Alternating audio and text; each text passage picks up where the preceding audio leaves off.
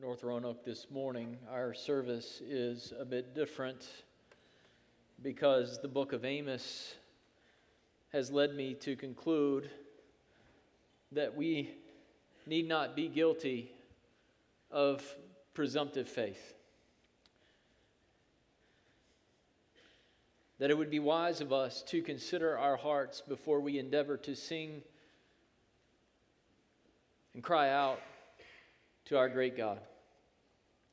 We continue in our study through the minor prophets, the book of the 12 that are packaged together by Hebrew scribes as essentially one book with 12 mini parts, each contributing their own layer to expose for us who Christ is. And we come to the book of Amos, and if we could summarize the book of Amos in a couple of words, it would be presumptive faith that the Israelites had presumed upon the goodness of God. They'd presumed upon the favor of God, who had called them out to be his people. And they had taken that presumptiveness and said, Well, since I know about God, then I have his protection.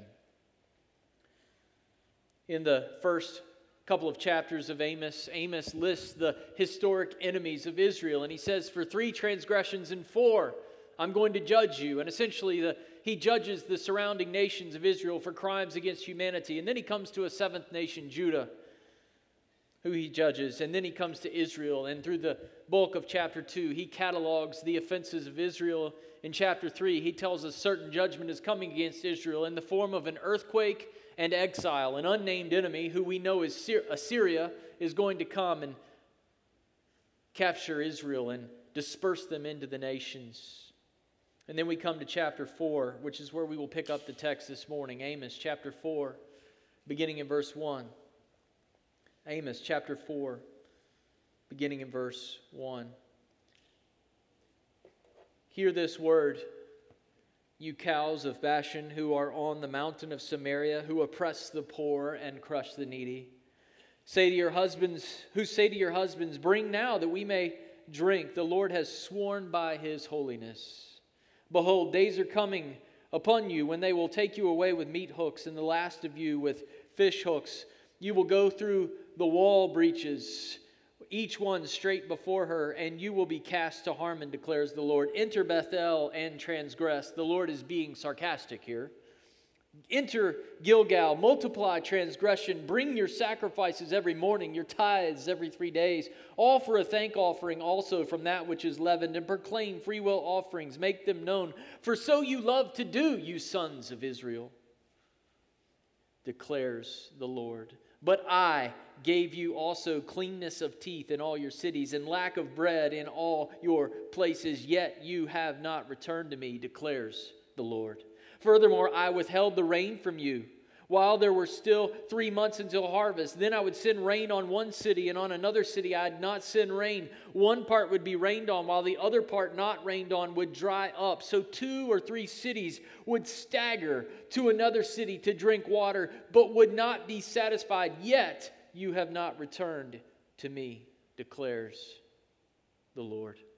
I smote you with scorching wind and mildew, and the caterpillar was devouring your many gardens and vineyards, fig trees and olive trees, yet you have not returned to me, declares the Lord. I sent a plague among you after the manner of Egypt. I slew your young men by the sword along with your captured horses, and I made the stench of your camp rise up in your nostrils, yet you have not returned to me, declares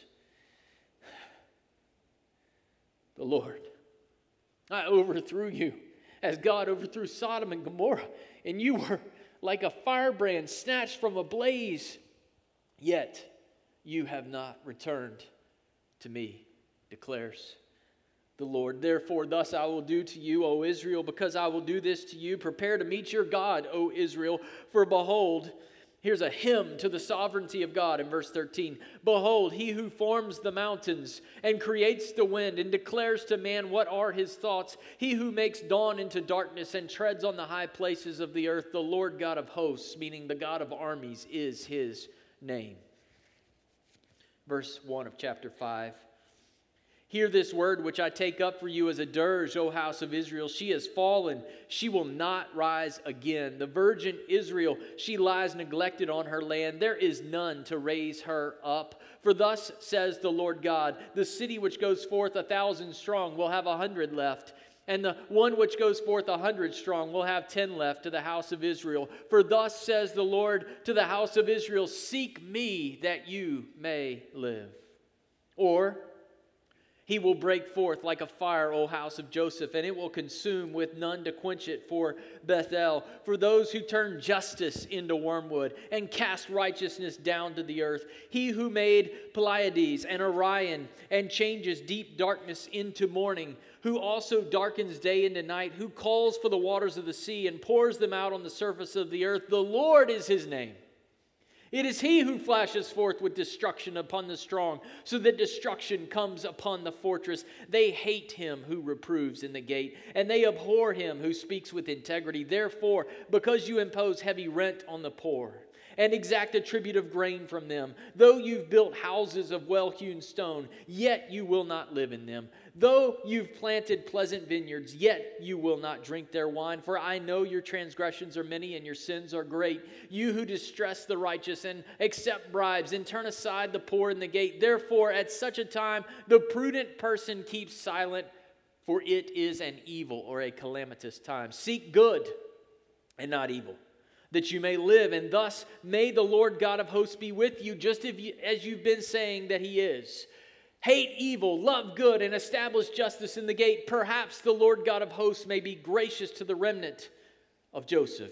Therefore, thus says the Lord God of hosts, the Lord, there is wailing in all the plazas and in all the streets. They say, Alas, alas. They also call the farmer to mourning and the professional mourners to lamentation. And in all the vineyards there's wailing, because I will pass through the midst of you, says the Lord. The word pass through there is the same word of God in Egypt, not passing over the firstborn sons of Egypt, but passing through and taking their lives. Verse 18 Alas, you who are longing for the day of the Lord. For what purpose will the day of the Lord be to you? It will be darkness and not light, as when a man flees from a lion and a bear meets him, then goes home, leans his hand against the wall, and a snake bites him. Will not the day of the Lord be darkness instead of light?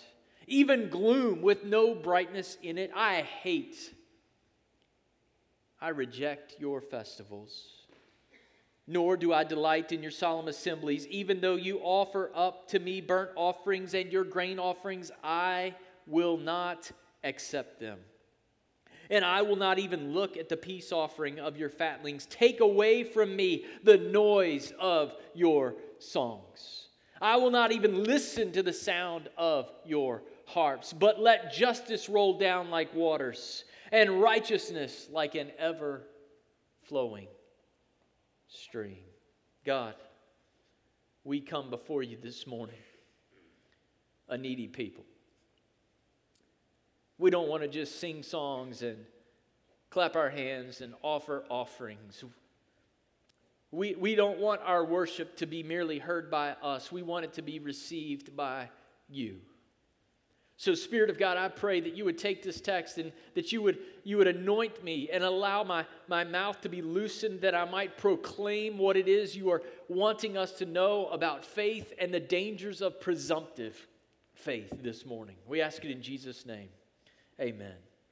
Amos is not a very popular prophet in Israel because he wasn't from Israel. He was from the shepherd fields near Bethlehem, just about six miles south of Bethlehem, where he was keeping sheep there in Tekoa. And God says, Go sell, tell a message to your neighbor to the north, go to your friends in the north, Israel, and tell them that exile and earthquake are coming because I am not impressed with their presumptive faith. Though they say they know me, nothing about their lives suggests that they know me. Amos in, in chapter 7, Amaziah, the high priest at Bethel, says, Hey, why don't you hit the road, go back to Judah, and be one of those professional prophets for hire? And Amos says, I'm not a prophet, I'm a shepherd. And God came to me and he said, I've got to give you this message. In verse 8 of chapter 3, he says, The Lord has spoken. Who can but prophesy? Accepted or not, Amos has to deliver God's message. And here's his message we must not presume upon our familiarity with the things of God. Just because you come to church every week, just because you sing songs every week, just because your mom and dad sang Jesus loves me and read Bible stories to you, does not mean that you're in the grace of God. Just because you're close to the grace of God does not mean that you've received the grace of God. There are, to be sure, some safe presumptions in life. There, are many presumptions that are, relatively speaking, a safe bet. I'll be able to put my key in the ignition of my car this morning and it's going to start. And guess what? This morning, praise God, it did. However, a couple years ago, Stacy and I got up. We had our kids locked in their five point harnesses. My back was aching, bending over in an angle because we had a big steep driveway. And I got in the car all happy. We had six minutes to get to church, which was seven minutes away. And we put the key in the ignition and it wouldn't even turn. So, safe assumptions, right? But it, sometimes even our safe assumptions fail us. We could assume, one would think, that on clear sunny days that people will at least go the speed limit because they're going somewhere they need to be. That's something that I used to assume in Roanoke when I lived here 10, 11 years ago. But you can't assume that anymore for two reasons. One, I guess people aren't really going anywhere. And two, cell phones. I mean, you can't text and drive the speed limit because you're afraid you're going to hit something. Guess what? You are. Don't text and drive. That's free commercial. And thirdly, thirdly, we can assume that Virginia Tech will beat the University of Virginia in football this year. I mean, I mean, even our safe, safe presumptions, let's face it, even our safe presumptions fail from time to time. I think at least once in the last 30 years, UVA's beaten Virginia Tech in football.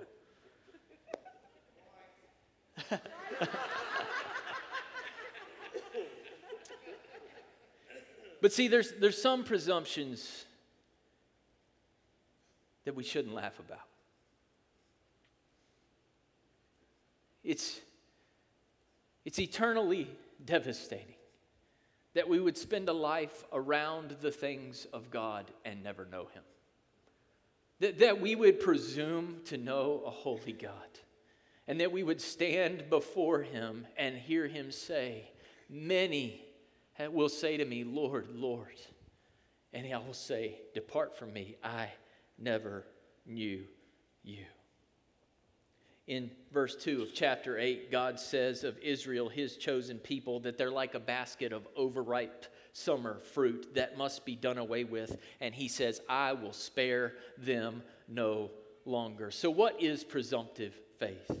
Presumptive faith is faith that preempts the pursuit and the performance of God's holiness and moves right along to assuming that we have His protection. Israel was confident in their citadels, they were confident in their strongholds, and God says, Therefore, thus says the Lord, an enemy, which we know is Assyria, will pull down your strongholds from you, and your citadels will be looted. The fortresses in which Israel was trusting would fail her because she was not trusting in the name of the Lord, who is a strong tower to whom the righteous run and find that he is safe. Those who practice presumptive faith are sinners, verse 10 of chapter 9 who constitute a sinful kingdom, verse 8 of chapter 9, and their worship, as we just read at the end of chapter 5, is rejected by God. How is it then that we can know, North Roanoke, that God receives our worship? Graduates, how is it that you can know that God will grant you to bring honor and glory to Him as a fragrant offering wherever you go, whatever you do? How can we know, North Roanoke, that our singing will actually be heard by God this morning? How can we know it will be heard by someone other than ourselves? That the offerings that we just gave will actually be acceptable in God's sight. You see, to know that our worship is received by God, which is why we've inverted the worship service this morning.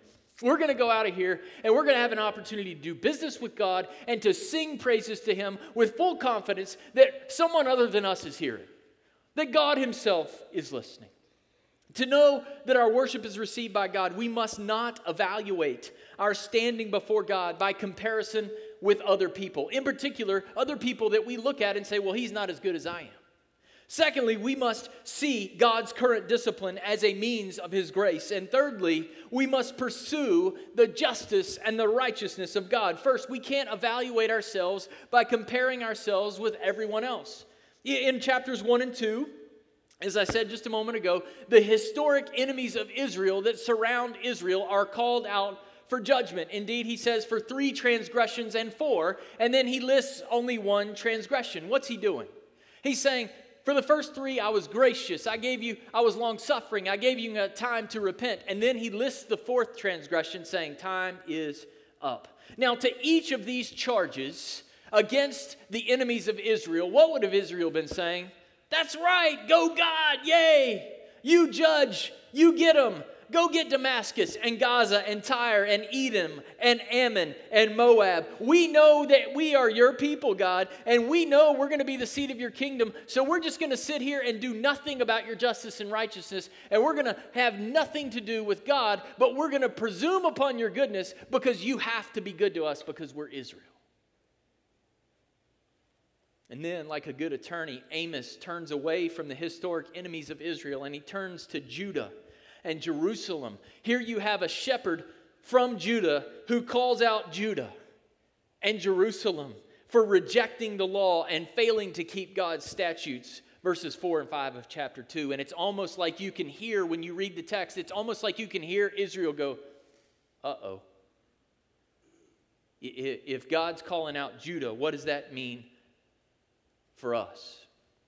You see, it's not God's it's not Israel's specialness, but it is God's holiness that was the reason for God's judgment of the neighbor nations. And the reality is, Israel is as guilty as her pagan neighbors. Indeed, Amos is making the case that Israel is guiltier than her pagan neighbors. For the pagan neighbors didn't have the special revelation of God. They did not have the law. They did not live their lives by the law. They were indicted for crimes against humanity that anyone with a conscience should have known about. But Israel was held to a higher standard because God had given himself to Israel. And though she had special access to God's special covenant privileges, God has to bring special judgment to them because they rejected the opportunity that they had. Here's what Amos is saying this morning, church. Don't keep coming to church and pretending to know God and miss the opportunity to hear the word of the Lord and make sure that you don't have presumptive faith, but that you have saving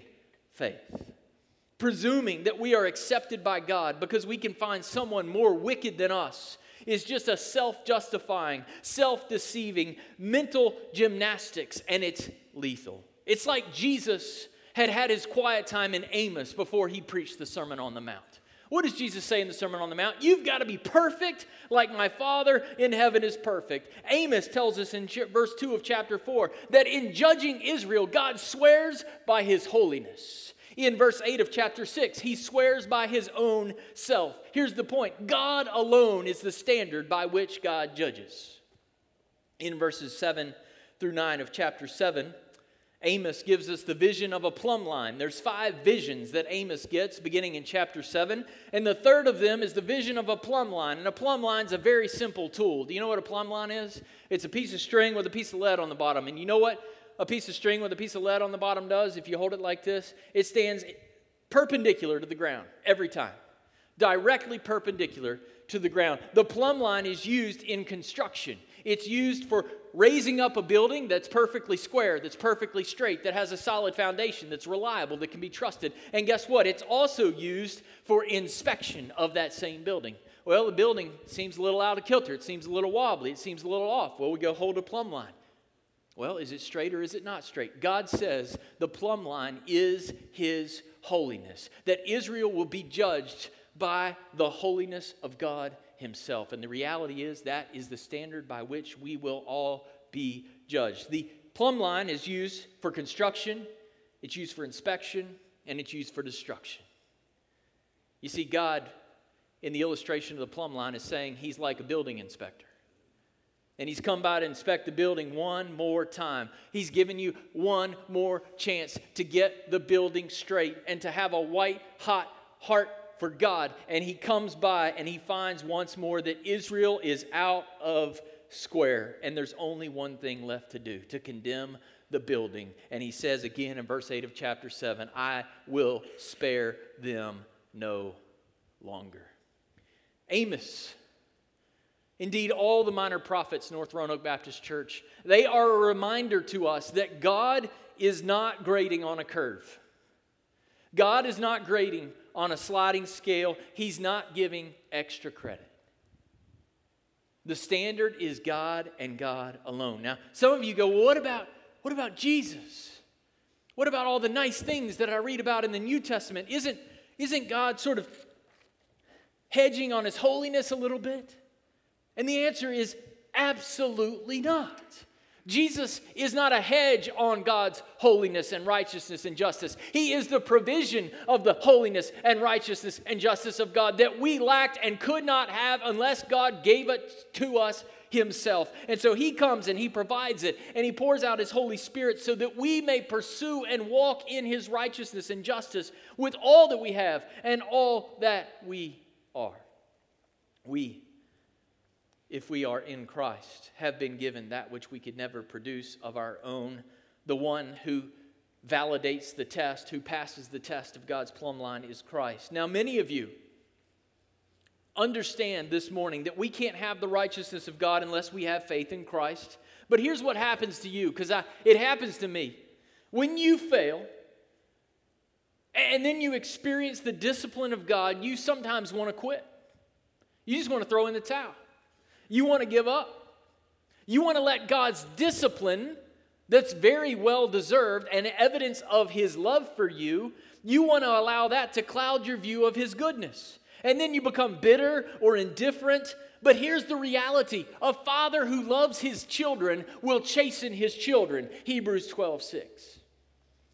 So, secondly, not only what must we not play the comparison game and look around for the worst person we can find in the world, well, I'm not an axe murderer or a philandering politician, so I must be okay.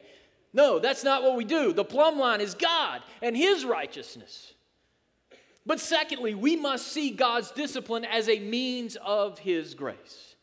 Did you catch in chapter 4? Five times we read these words, Yet you have not returned to me, declares the Lord. Yet you have not returned to me, declares the Lord. Yet you have not returned to me, declares the Lord. Yet you've not returned to me, declares the Lord. Yet you have not returned.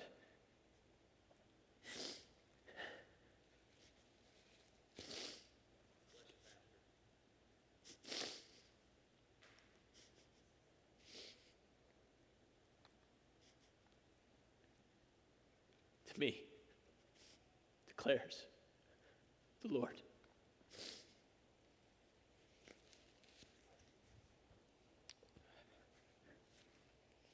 God targets Israel's food supply to get her attention, cutting off her daily bread, but she did not return to him. God reduced the supply of rain in the middle of growing season, but she did not return to him.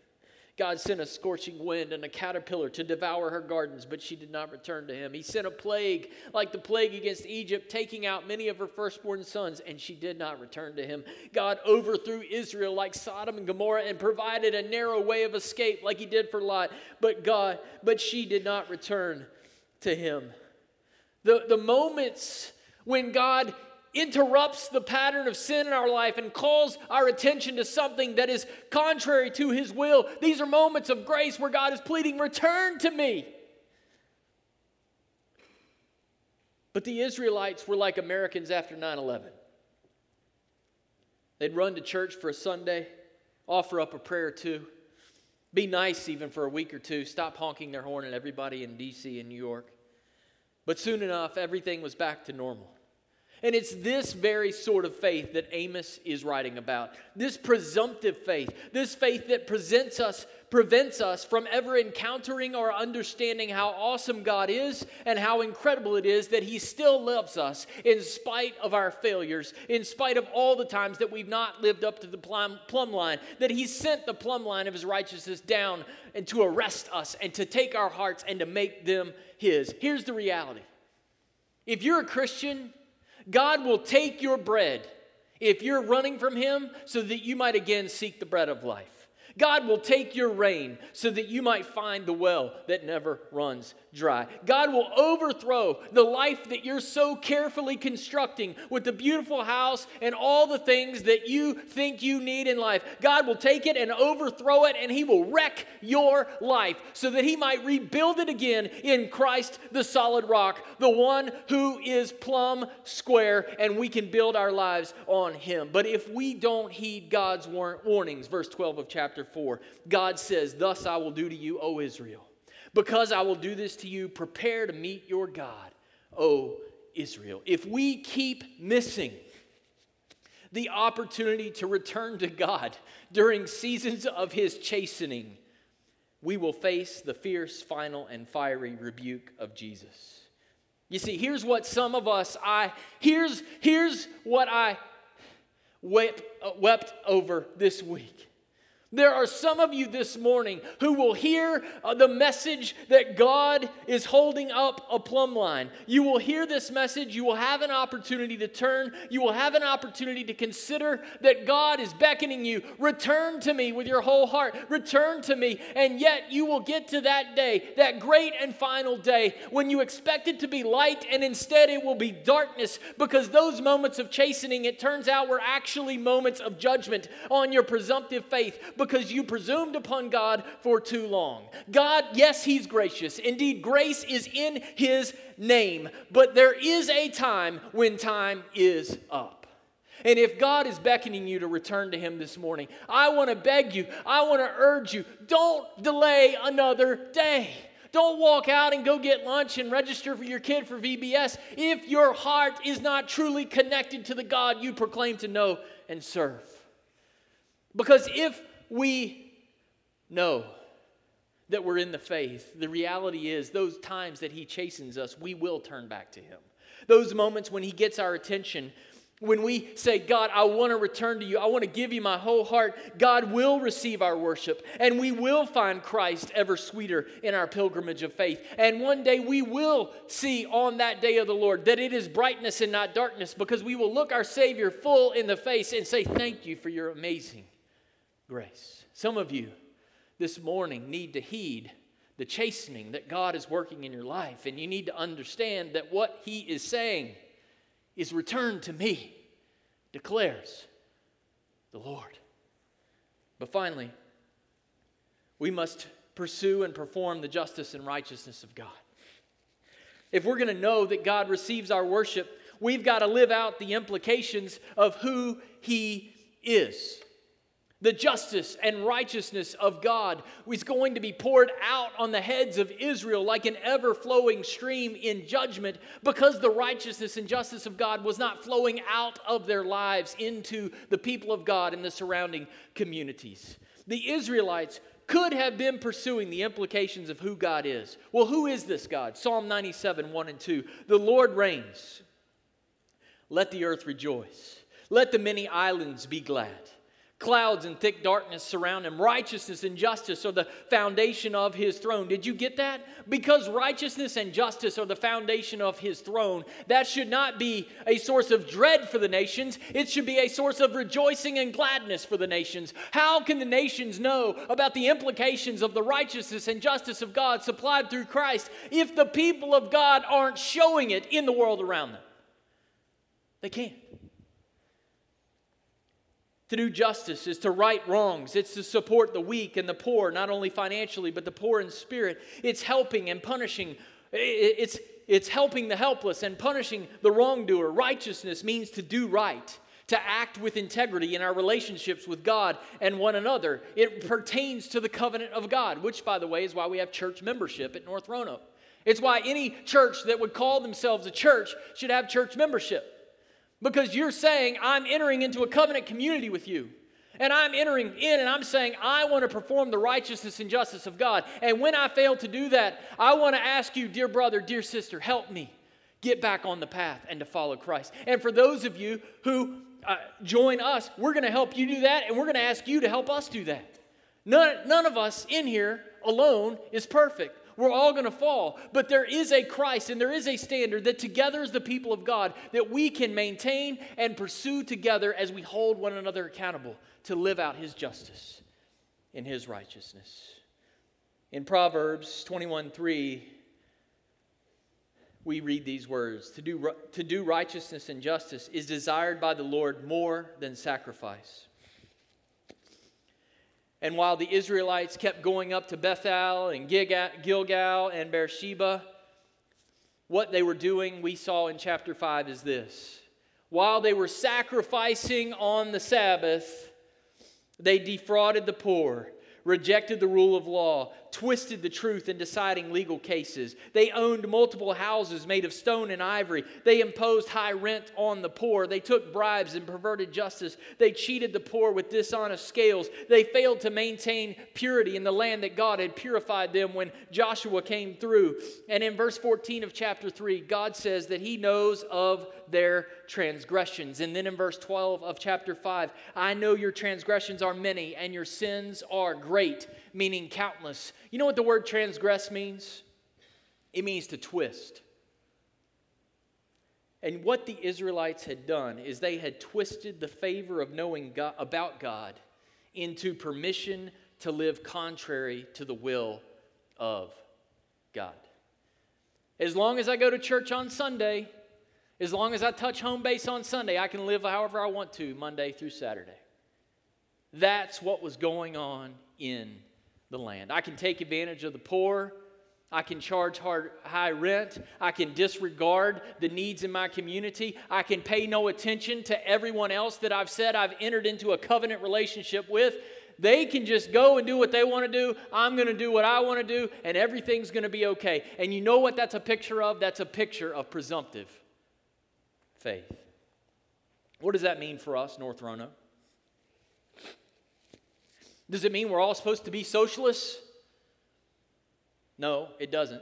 This is a message not for the United States of America, it's a message for the people of God. God is calling North Roanoke Baptist Church to get directly involved in showing the watching world what God's justice and righteousness can do among us. What are we going to do, North Roanoke, with the knowledge that we have of our great God?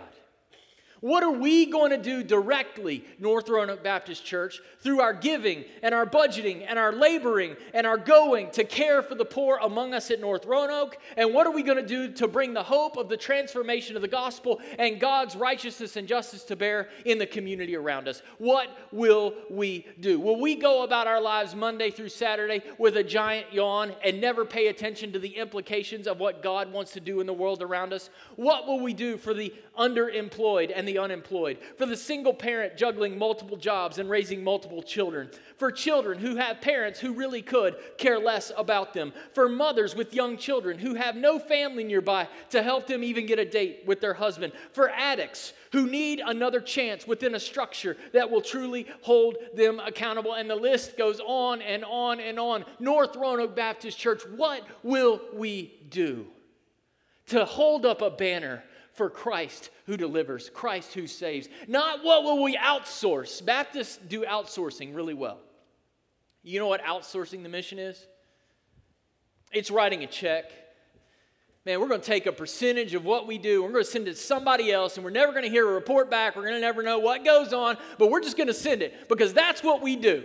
And that's the way we do justice and righteousness. Well, North Roanoke Baptist Church, we're going to stand with nonprofit organizations. We're going to support people who are doing great ministry and work in the world. But that is not going to be a cop out for not doing it ourselves. There's a lost world right around North Roanoke Baptist Church. There are people in our pews right now that are suffering and hurting with things that I don't even know about. And we're going to be the community of faith that responds and gang tackles in Jesus' name those needs and those opportunities. And we're going to watch a God who is righteous and just minister his healing and his love and his work deep into the hearts of people who are here and people who aren't even here yet. Because we're not going to say, hey, y'all just come whenever you want to and you're welcome here. But we're not going going to go out into our community. No, we're going to flip the script. We're going out of here to take the righteousness and the justice of God into the pockets of hopelessness and despair and hurt. And we're going to trust God to fill this place with worshipers and make it a foretaste of heaven where there's red and yellow, black and white. And we look like the kingdom of God on earth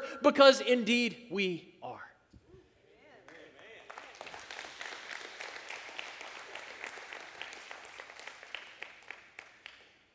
Presumptive faith is found in verse 5 of chapter 5. Right after God says at the end of verse 4, Seek me that you may live, what does he say? Don't resort to Bethel, don't come to Gilgal, and don't cross over to Beersheba. Isn't that what we want to do? Man, that was a good sermon, brother. See you next week. Nothing in my life's going to change. God doesn't have any area of my life to deal with I don't compare myself to others more wicked than me to make myself feel comfortable. God never chastens me. I don't have any areas in my life that the Spirit of God is dealing with right now. There's nobody in my neighborhood that I need to reach to or minister to. There's no need in my Sunday school class that I'm aware of that the Spirit of God says you need to go meet that need today.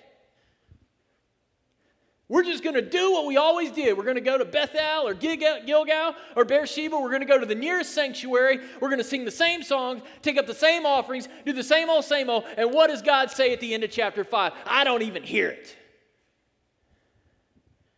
I don't receive it. I don't accept it it is meaningless. Presumptive faith relies upon routine and it ultimately leads to death.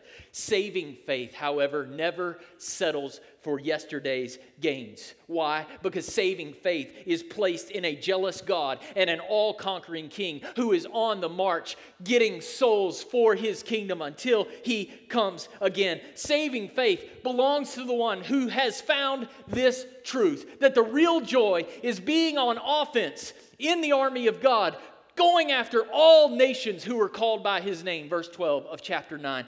Who is it that their worship is received by God? It's received by those who've been called by his name and then live out the implications of that for his great name until he comes. North Roanoke, we flipped the script this morning because we're not going to bring empty praises to our God. We're not going to just sing songs this morning. This morning, we can know that God is receiving our offerings, that He's hearing our songs, that He accepts our worship when we stop looking around and playing the comparison game. When we heed the discipline of God as a call to return to Him. And when the faith we have in Christ the King leads us ever forward for the sake of His great name.